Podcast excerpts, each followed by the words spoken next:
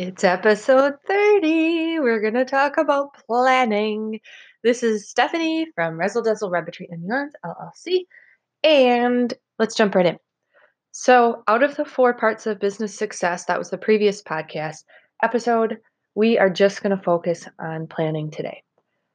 And I I think this is partially like for some people planning comes very naturally. It's just part of how their brain functions, it's part of how they think, it's something that they do. For example, I create lists, and maybe it's not always a written list. It might be a list in my head. These are the top three things I have to do today, or these are things I have to com- accomplish today. These are the must dos.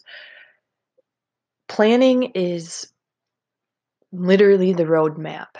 And it says at here we are today, and we are in a position that we know we want a fiber arts business. We want it to be able to support itself, pay for itself, as well as turn a profit and make it so there's income coming in.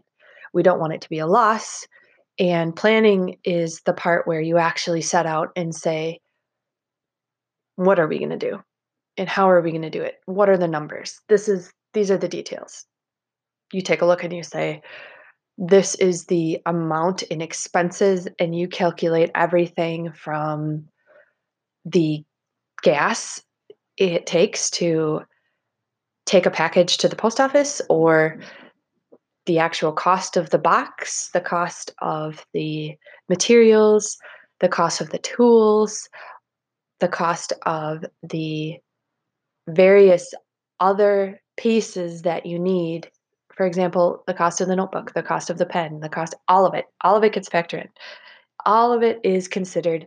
And it sounds like a lot because it is a lot. And this isn't something that you sit down in an hour and complete unless you have an incredibly simple fiber arts business where the only thing you sell is I, I have no idea. But planning. Planning is planning is the actual map. And the cool part about planning is periodically throughout the year, you check in and you take a look.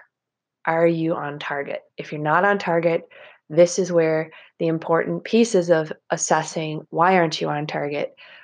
Where is the goal being missed? Where are things malfunctioning? Why is it malfunctioning? And then adjusting course and adjusting course and adjusting course.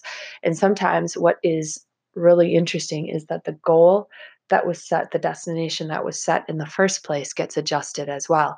So the goal might be um, being able to produce X number of items because and sell them at X number of dollars in this particular time frame.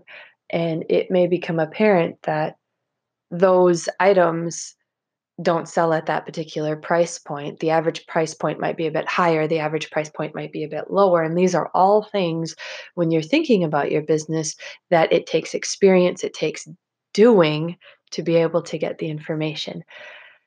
And every single one of the four parts of business success ties in, and every single one requires the same thing of us, and that's action. So nothing happens. No matter how beautiful a plan you create, nothing happens. Nothing is completed unless action is taken.